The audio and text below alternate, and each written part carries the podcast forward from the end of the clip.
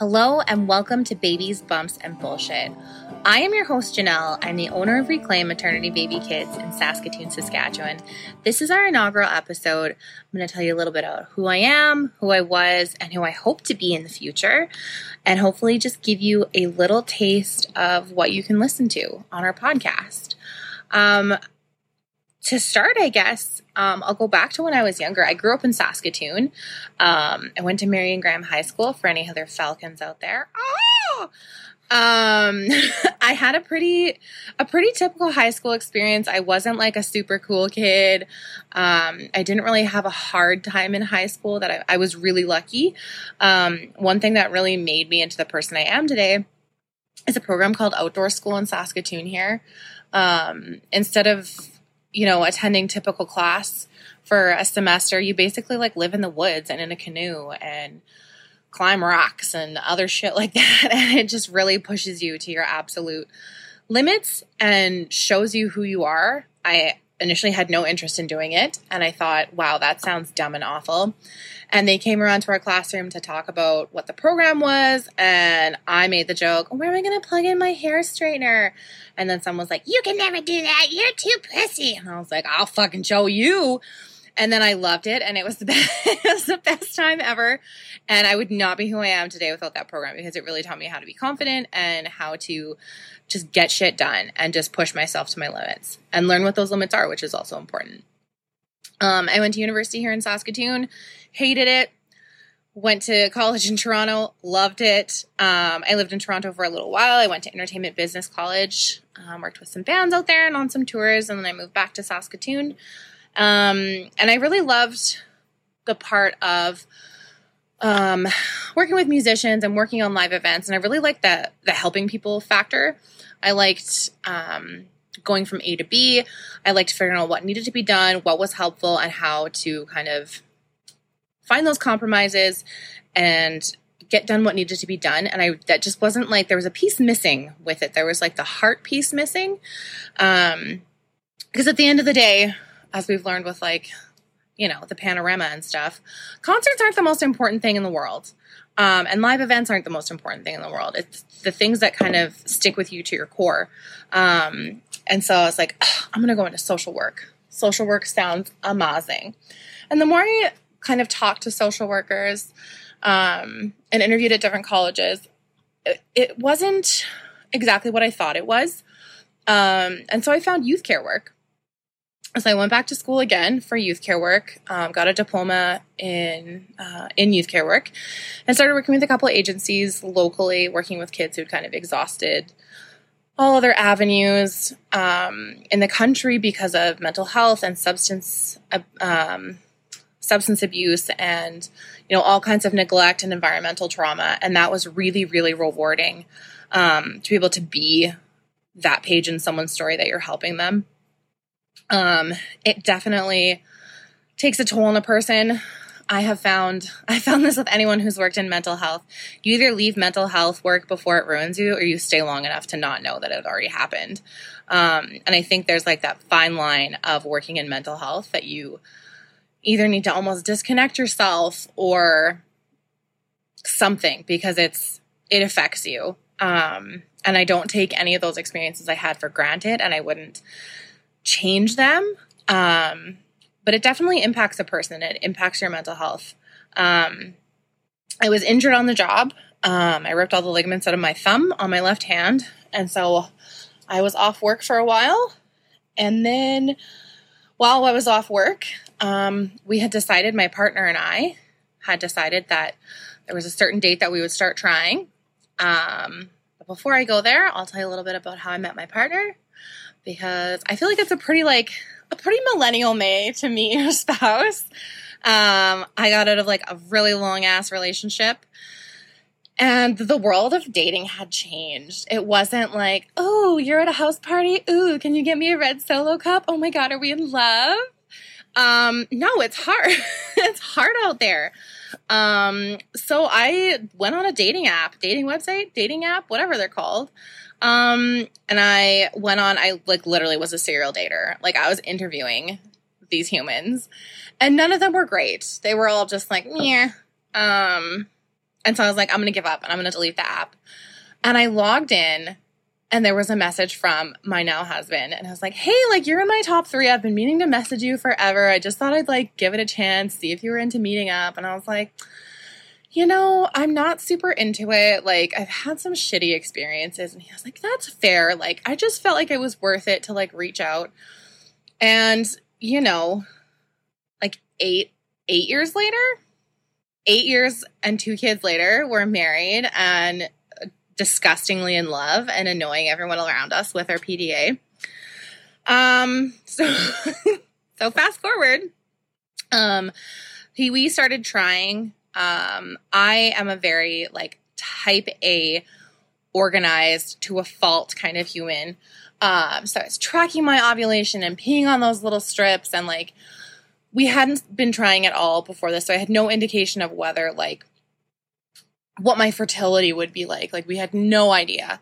Um, so I was peeing on all these strips and I was like very clinical about it. And he was like, this is not like, this is not like a job. Like we're just, you know, you know, everyone knows how a baby is made. If you haven't, we'll, we'll direct you somewhere else. Um, so, so I started trying, um, got pregnant right away, uh, ended up having a miscarriage. It was a very like chemical pregnancy slash miscarriage um, line, and it was kind of shit because it was like our first go, and I was so excited, and then it wasn't really. It was just a blip. Um, so we tried again, and got pregnant again. Um, at the same time, found out our best friends were also pregnant, which was really exciting um, because just so it's funny how the universe lines things up for you. Like Vanessa, who you'll meet down the road on one of our podcasts, um, who's our general manager at Reclaim, um, we had talked years before, like, oh, wouldn't it be fun if we got pregnant at the same time? Because we live so close to each other and our husbands are good friends. They went to high school together and it just would be like, how perfect would that be? And then at our New Year's Eve party, they announced they were expecting. And then a couple weeks later, we found out that we were pregnant. Um, and so it was really neat and really comforting to be pregnant at the same time as someone you love um, and to go through those like weird changes together and to be able to bounce things off of each other. Um, that someone else who, you know, had been pregnant in the past would probably be able to relate to in some aspect. But when you're right in the middle of it, it's like that is your current reality and you need someone in that zone with you. Um, so that was really fun. Um, they had a very different pregnancy than we had. Everyone's pregnancy is different. Um, I'm sure at some point Vanessa would share her birth story with us because um, she has a unique perspective on it because um, she is an immunocompromised mama. So I think that would really be um, helpful, but I digress. So found out we were pregnant, went to the doctor. Doctor was like, "Yep, confirmed. You are with child." Cool beans. So I saw um, just our first um, like OB, like typical like um, women's health doctor, um, and she's like, "Yep, everything like all your HCG, all your levels are good, height, weight, blood pressure, all that stuff is normal. We'll send you for an ultrasound for your nine week." Um, I don't think they call it a viability ultrasound, but it's kind of what it's there for to see if there's a heartbeat, to see if everything that is all the ingredients are there and being kind of mixed up together. Um, one thing I was really worried about before I got pregnant. And like, I feel like this is an issue for everyone in their life at some point, whether it's um, one side of the sliding scale or the other, was my weight. And I feel like everyone obsesses over that. And I was, I've always been, I've never been a tiny human ever in my life. I'm almost six feet tall, which I think doesn't doesn't help that contribution at all. I've never been like, "Oh, I'm too short. Can you reach that?" Like that's never been my issue. I can always reach those cookies um, which maybe was my downfall. Um, but I was always nervous because weight and health has such a stigma attached to it. And I was always worried that I would go in and be like, oh, well, you can't have a baby, you're too fat. Or you shouldn't get pregnant, you're too fat. And that was always like in my head, I mean, like, oh my God, like someone's gonna get like be so mad at me for this. And so I read like every blog out there and I was like blogs on plus size pregnancy and taller pregnancy. And I'm also a little bit older. Like when I got pregnant, I was 30, which isn't old by any means. I'm very young. I'm youthful. I can say things that the kids say. Um, I can't think of any of those words right now, but I can say them. Um, but learning, um, learning that if you're 30 plus, you're considered almost a geriatric pregnancy, which, excuse the fucking you. Geriatric is like a cane and adult diapers, okay? And I guess in a sense you do wear adult diapers because what I'm saying is that's not okay. We need a different word because it's essentially saying, okay, grandma, let's check your baby. Um, so I was older, I'm bigger, I'm taller. Um, all of those kind of not risk factors, but just different things that contribute to a different stage of pregnancy. If compared to if I'd been pregnant at say 22, I would have been a lot more youthful in my prime. Um, but so I was really nervous about that, especially talking to a healthcare professional because there's so much stigma around weight and size, and you never know what your healthcare professional is going to say. Like if you have, you just hear horror stories of people going and be like, I have A, B, and C symptoms, and they say, okay, well if you lost 20 pounds your symptoms would go away. And so, you know, say the person loses 20 pounds and they go back, I still have those symptoms. Okay, well, now that you're thin, let's address them. It's like, well, you know what? That's not how healthcare works. And I'm not saying, you know, this is a different topic for a much different day. um, but there's health at every size. Um, so that was one thing that I was really nervous about. Um, but the first doctors I saw, they um, you know, they give you a little sheet of like how much weight you should be gaining and kind of what you should be eating and all that kind of stuff. And that was really helpful to me. Um, and actually, re- really reassuring that it pointed out kind of different weights and stuff like that and how much you should be gaining. And that kind of everything was everything was good to go. Um, so that was reassuring. No one told me I was too fat to have a baby, so that was reassuring. um, so we waited and we were excited, and like the first nine weeks, um, I think I was just tired. I wasn't really, well, the first four weeks, I should say, I was just tired. And then I got to um, like the fifth or sixth week, and I started barfing my guts out.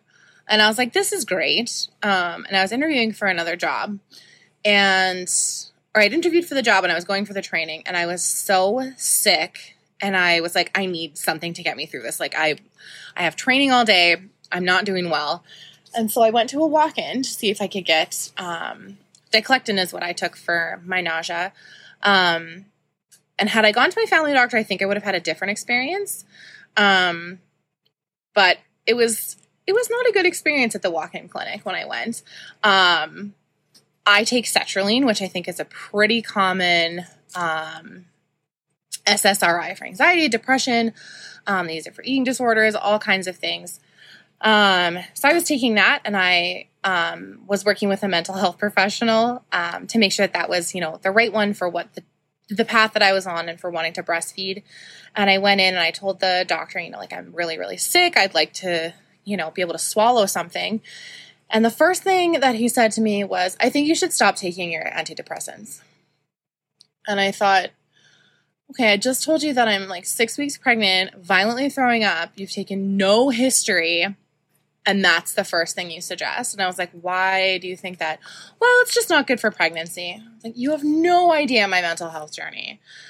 And that was just a huge red flag for me. And that I was like, I just need something to stop barfing. Um, so always advocate for yourself. And if you're talking to a mental health professional and they kind of offer something right away, make sure you ask questions and really, you know your journey better than anyone else.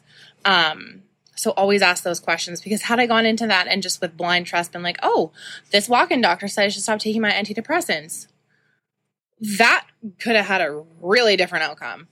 Um, glad it didn't, but you know, just question, question the man, you know, just question him. Sometimes he'd be real dumb.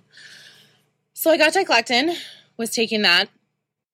I have never been so sick in my life. Like I could not keep anything down. I blew all the blood vessels in my eyeballs. I looked like I had the shit kicked out of me. Like it was awful. Like I would barf and pee my pants and barf and pee my pants. And it was just, oh, it was brutal. And my husband was looking up symptoms and he's like, maybe we're having twins because the internet says that if you're having twins, you could be really sick. And I was like, oh, wouldn't that be funny? And then we went to the ultrasound and we were having twins. and the ultrasound tech, and I'm lucky that she was so sweet and so like young and funny. And she pulls over the screen and she says, "Okay, there's baby A, and there's baby B." And I just yelled, "Fuck off!" And she just burst out laughing, and I'm so glad she did. And I was like, "Are you serious?" I think all of the blood drained from Skylar's body. Like I think he was just white, and we were like, okay. Like big shock. Like pregnancy is a big shock, and then twins is an even bigger shock. Um, so we kind of took the day to digest that. We went to Home Depot, we got some chicken nuggets. You know, we rallied our, our brain cells around it. Um, and we told our family on my dad's birthday there is um, a really cute little moment. We'll insert it here when we told my dad um, on his birthday. We wrote him a little poem. So here that is. There's a birthday poem. It says, 60 years is a blessing and a time for grins, so congrats. You're going to be a grandpa to twins. Isn't that sweet? Like he was so excited and like, oh, it's just adorable. So, and we're also the first ones to have um, grandkids in my family. So another first, a first and a first and a first. Um, very high risk pregnancy. Out we were pregnant in January, twins in February, and then March the world just shut down and exploded, and it was so stressful. Um, we had to go for scans at the Children's Hospital here um, every couple of days because we were at risk for twin to twin transfusion, which is um, we had one of the more rare types of twins where they have their own um, gestational sacs, but they share a placenta, so they're mono di. Um, and with that type of twins, one twin can get greedier and kind of take more of the blood supply and the nutrition and from the other babe. So we had to keep going in to get checked. Um, I was very, very lucky in that sense because we were at the children's hospital. So I was allowed one support person with me at all times. Whereas I think every other pregnant person wasn't. If you know, Skylar got to be at every ultrasound he wanted to be, which wasn't every single one because when you're going there every other day, that's a lot of that's a big time commitment. Um, but very lucky that I could always have my mom or my sister or a friend accompany me and be there for that. Um, so that was that was one silver lining of that because I know that a lot of people missed out on that journey of, you know, seeing their ultrasound and asking the questions they want to ask as the non-birthing parent. Um, so once we hit kind of the 22 week mark, if I remember correctly, we were kind of out of the woods as far as twin to twin. One of our twins was smaller, but he always was, um, and they were tracking okay. So then we kind of move forward. We're still doing scans every couple days because they're monitoring the one twin. I had very high blood pressure, which I didn't have before pregnancy, which was really annoying because I literally had a blood pressure monitor with me at all times and blood pressure medication. And if it went over a certain limit, I had to immediately go to the hospital. And that was just a huge pain in the ass. Um, because who's to say that my high blood pressure wasn't from the from the pandemic and the stress of a pandemic? Like who the fuck knows? Like it's a stressful time. You tell you show me one person who didn't have high blood pressure in the Patricia, and I'll show you a liar. Um, so that was just like an extra added stress of checking my blood pressure all the time, and like if I walked up the stairs, my blood pressure would plummet because I walked up the stairs. Um, so just just all the things. Um, and I think the one of the scarier things for me was I had never been actually pregnant before and gone through even a first trimester of pregnancy. So I didn't know anything that was normal um, that was happening to my body. And I didn't know anyone else who had been pregnant with twins, let alone the type of twins that we had. So it was hard to compare it. Like Vanessa and I could talk, and like some of her symptoms weren't my symptoms because she was carrying a singleton, a singleton, single baby, one baby. Um, and I was carrying two. So there were certain things that we you know, we could sympathize with each other and we could vent to each other, but it wasn't super familial. Like we couldn't be like, you know what, I'm also experiencing that. That's probably why. Um, so that was kind of like an added, you know, like one time I peed my pants and I thought my water broke. So I rushed to the hospital. I was like, oh my God, my water broke. And the nurse was like, you peed your pants. And I was like, I've never been so happy to have peed my pants before. I feel it's the first time I peed my pants, but I digress. Um, so little things like that. You don't, everything's falling out of you and leaking out of you and you don't know anything. Um, and they, when we were going through our scans for the twin to twin transfusion, they told us that every time that we went to the hospital, we should, we should be prepared to have to fly out at that appointment because they would fly us on a medical plane to Toronto to have, um, a special surgery that would separate the placenta so each baby had a chance of viability. Luckily, we didn't have to, but that really helped prepare our mental state for holy shit, this could happen at any time. So we need to just mentally prepare ourselves that shit could go down whenever. Um, we had a scan at 32 weeks, and the doctor sat down with me and she was like, These babies are coming out tomorrow. Like they're coming out tomorrow morning. It was late in the afternoon already. Um, she's like, I think I think tomorrow is the latest that we can push it. So um, my husband was up north, so I called him. I was like, Hey, like you need to drive your ass home right now uh, because you're gonna have babies tomorrow.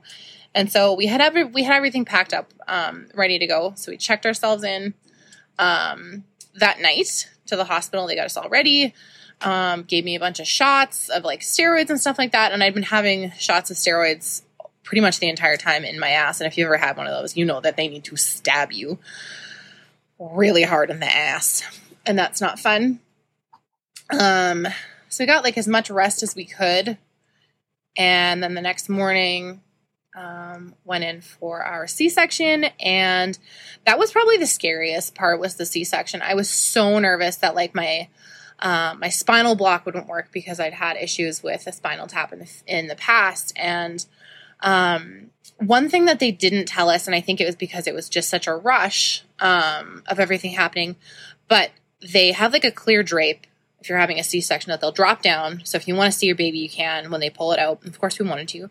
So they pulled out baby A, which was our smaller baby, and we saw him, and he was like the size of a beanie baby, and he was just tiny, but he was all like crazy and wily. Um, but then they put the drape back up and we didn't hear him cry. We didn't really hear anything. And we are like, okay, like maybe he's in a little baby warmer. You know, they're getting him all kind of, you know, situated. We didn't hear anything. We didn't hear anything. We were just sitting there like, is he alive? Like, what is going on? But we didn't know that they had just immediately taken him up to the NICU. We thought he was in the room the entire time. And so when they took baby B out, we are like, oh, like there's baby B, whatever. And they brought baby B around for us, like have a little kiss and take a picture before they took him away too. And baby B was crying and we're like, okay, what the fuck? like someone tell us like what is going on? And like I was like throwing up and like it was just an awful situation. And then we learned later that they had just immediately taken baby A up because he was the smaller one and they wanted to make sure he was okay. Um, so my husband went with the babies as soon as they were both out. He went straight up to the NICU with them. Um, I lost a shit ton of blood, so I was in there for quite a while. And then um, in recovery, and my partner came back down when I got to recovery, and he sat with me and um, kind of hung out. And then once he knew that I was like good and back in my room and um, alive, he went back up to the NICU and FaceTimed with us uh, so we could FaceTime with the babies and meet them um, because I, I was out the rest of the day. Like I didn't wake up until like six or seven o'clock, and then we went out to the NICU, and then I met our babies like twelve hours later, which was a trip. Um, you think when you give birth, it's gonna be like, oh wow, like look at this little glowing pink baby. I'm just filled with emotions, and I'm so happy. And it's not like I'm not like by any means trying to scare anyone, but like it's okay if you give birth and you're like, what the fuck just came out of my butthole? Like, what is that? Like, it's okay. Like, it's a lot. And it's okay that you're not flooded with joy and happiness because all, there's so many hormones and everything is just falling out of you in every way possible. And whatever you're feeling in that moment is valid and be patient with yourself and give yourself all the grace in the world because you just grew a human inside you, maybe two or three and now that human is Earthside, and you're meeting them for the first time, they're meeting you for the first time. Y'all don't know each other. Like it's like a blind date someone who's just covered in your blood and guts. Like no, like what is more traumatic? Like imagine showing up at the bar and being like, "Hi, I'm Lisa," and the person greets you and they're covered in your placenta. Like like what would you say? Cool, I'll have a scotch. Like that's not normal. So just give yourself a lot of patience. Um, we had a very long NICU road. We'll post that up on our little blog site you, for you guys to read. Um, and we'll do a NICU a NICU blog on another day. Um, that kind of takes us to now. That was kind of my journey to who I am. Um, I'll tell you a little bit about what I do now. When I was pregnant, um, there weren't really any options in our city. We live in Saskatoon, Saskatchewan, in Western Canada um, for a typical pregnant person or a typical caregiver to get the things they need for their pregnancy and for their little one that were that wouldn't break the bank. Times have changed. from 10, 15 years ago when, you know, people would drive out of province to get things for their little ones. And um, there wasn't, you know, we don't live in the sticks by by any means, but we're a smaller major center. Um, so bigger centers had more things. Uh, and those times have changed and things are more available, especially through the pandemic. Everything is now available online. Um, but it's nice to be able to shop in person and also, you know, you don't want to break the bank before you give birth. Um, so I found that there were no options for that. And I we're an eco-friendly family. Um, my husband really loves, you know, researching everything on climate change and how we can be, um, you know, think global, act local, think local, act global. Either way, we like to recycle. Um, and so he was kind of my muse for for opening our store. Um, we're sustainable and secondhand maternity baby kids. There's really nothing for maternity where we live um, that's affordable. Um, definitely hate fast fashion, everything that goes along with that. So the more that we can upcycle and recycle, uh, the better. And especially with pregnancy and being a pregnant person, um, you're just itching for that community. And I think that um, knowing, oh, another pregnant person wore this top before me, and that's exciting. And now I get to be part of this you know, what can seem like an exclusive pregnant person club um, can almost make you feel a little bit more like you belong to something, which is kind of what everyone is is searching for in the end.